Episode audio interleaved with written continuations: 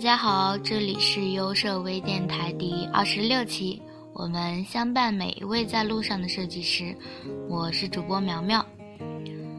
昨天在一个很严肃的版面上，竟然看到了彩云体和琥珀体，真真的是让我哭笑不得呀。我们的生活离不开文字，所以就有了各种各样的字体。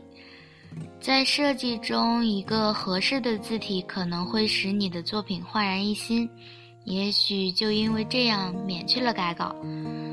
那么今天就让我们来聊聊字体的那些事儿吧。或许有些小伙伴可能还不太了解，说字体不是由电脑自动生成的吗？其实字体是有版权的，它是由字体设计师一个一个设计出来的。这也是我们在使用中文字体时会有一些字显示不出来的原因。每个字体在漫长的时间长河中都有了它们固定的性格，所以大家还是在了解了它们性格之后再雇佣它们展现你的设计吧。字体在苗苗看来呢，可以总分为两种，一种是衬线体。另一种就是和它相对应的非衬线体。衬线体也叫饰线体，就是装饰的饰。衬线体给人一种怀旧的感觉。衬线体和中文体系的宋体体系有些类似，左下角是有一个小三角的装饰。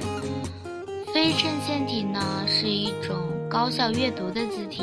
它和黑体有些类似，都是由大小粗细相同的线条组成，给人严肃高效的感觉。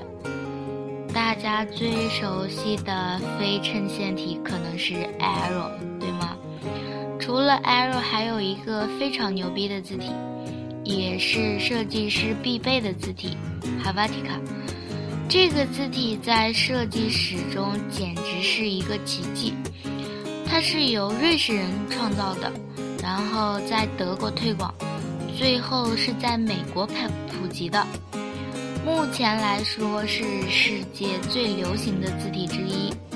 它牛逼到什么程度呢？它是苹果的默认字体。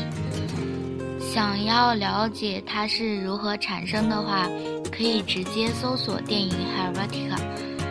这是一个专门讲述这个字体由来的电影。我们平时用的中文字体可能比较多，苗苗平时用的中文字体呢就那么几种，主要是兰亭黑和思源黑体。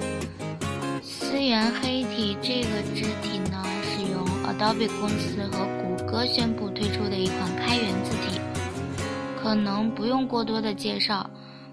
大部分小伙伴可能已经下载并且使用了这款字体。更贴心的呢是它有七种不同的粗细，无论是做内文还是做标题都足够了。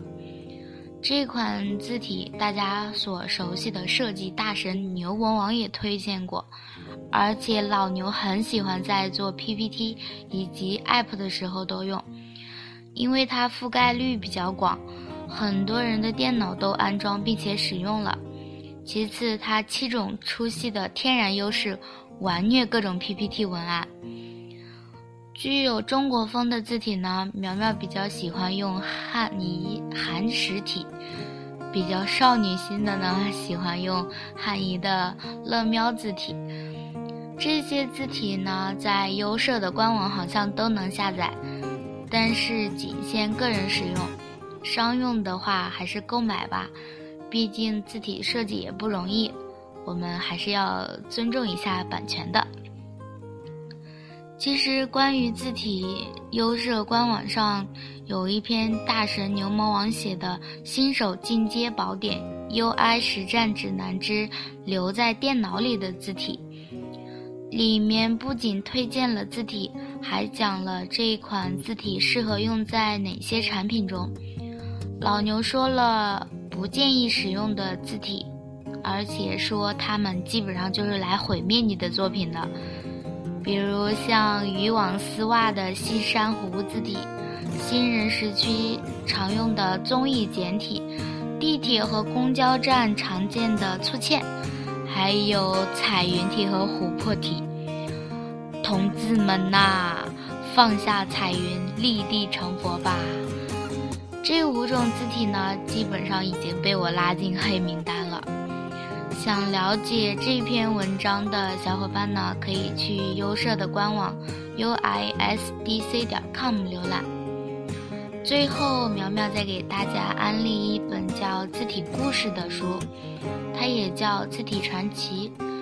这本书除了讲字体的由来呀，还有各种各样的字体，它的排印也是与众不同的。